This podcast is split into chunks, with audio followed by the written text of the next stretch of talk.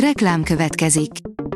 A műsort a Vodafone Podcast Pioneers sokszínű tartalmakat népszerűsítő programja támogatta, ami azért jó, mert ezzel hozzájárulnak ahhoz, hogy a felelős üzleti magatartásról szóló gondolatok, példák minél többekhez eljussanak.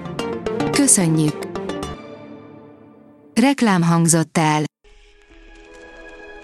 Lapszemle következik. A nap legfontosabb tech híreivel jelentkezünk. Alíz vagyok, a hírstart robot hangja. Ma október 24-e, Salamon névnapja van. A GSM Ring oldalon olvasható, hogy ne töltse le az új Android telefonra készült rosszindulatú alkalmazást. Néhány hete egy új rosszindulatú androidos okostelefonokra szánt alkalmazás kezdett el terjedni, amit semmiképpen sem szabad letölteni. Rendszerint találkozhatunk a mindennapokban csalókkal, sőt ezeknek a száma folyamatosan növekszik. A mínuszos oldalon olvasható, hogy csalókra figyelmeztet a Magnetbank. A csalók az ügyfeleket telefonon keresik, először általában valamely nagyobb pénzintézet nevében. Gyakran a telefonszámot meghamisítva azt a látszatot keltik, hogy a hívás a bank valódi telefonszámáról érkezik. Amikor a hívott tájékoztatja az elkövetőket, hogy nincs az említett banknál számlája, készségesen átkapcsolják a másik bankhoz. Egy tajvani cégem múlhat, ha fejreáll a teljes globális gazdaság, írja a Bitport. A TSMC a világ legnagyobb chipgyártója, amelynek kiesése egy kínai-amerikai konfliktusban még dollárban kifejezve is ezer milliárdos károkat okozhat. A Digital Hungary oldalon olvasható, hogy a telefonunk tudhatja, mikor halunk meg. Könnyen lehet, hogy az okostelefonunk már a járásunk alapján kikövetkeztetheti, meddig élünk. A rakéta írja, a Photoshop új funkciójával úgy törölhetünk bármit egy képről, mintha soha ott sem lett volna. Az Adobe a mesterséges intelligencia segítségével turbózta fel a képszerkesztő képességeit, aminek használatához egyre kevésbé lesz szükség professzionális ismeretekre. Hamarosan laptopokban is feltűnik az RTX 4090, írja a PC World. Na persze nem olyan őrült specifikációval, mint az asztali verzió, de azért nem lesz okunk a panaszra.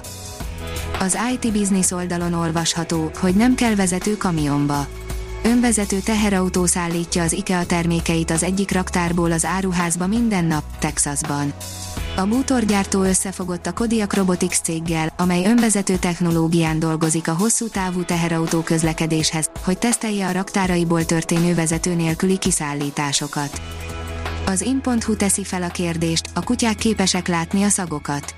Egy új, a kutyákon végzett tanulmány kimutatta, hogy közvetlen idegi kapcsolat van a szaglás és a látás között, bár a kutyák kimondottan a szaglásukról híresek, kiderült, hogy ezzel az érzékszervükkel több dolog is összefüggésbe hozható.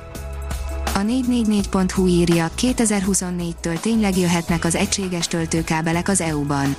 Előbb a mobiltelefonokra és a tabletekre, 2026-tól pedig a laptopokra is vonatkozik majd a szabály.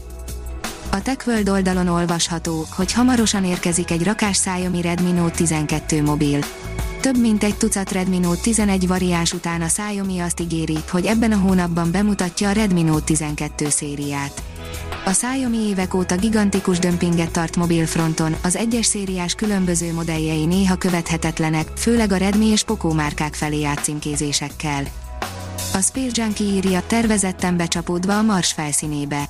A NASA mérnökei a Shield leszálló egységet tesztelik, melyel a megszokottaktól eltérően lehetne eljutni a vörös bolygóra. A Space Junkie írja, a napképe a Lunar Orbiter 3 űrszonda felvétele. A Lunar Orbiter 3 szándékosan a hold felszínébe csapódott, miután teljesítette a kitűzött célokat. Ledokkolt a Progress MS-19, írja a Space Junkie. A Progress MS-19 teherűrhajó október 24-én, hétfőn hagyta el a nemzetközi űrállomást, több mint 8 hónap szolgálat után. A Hírstartek lapszemléjét hallotta.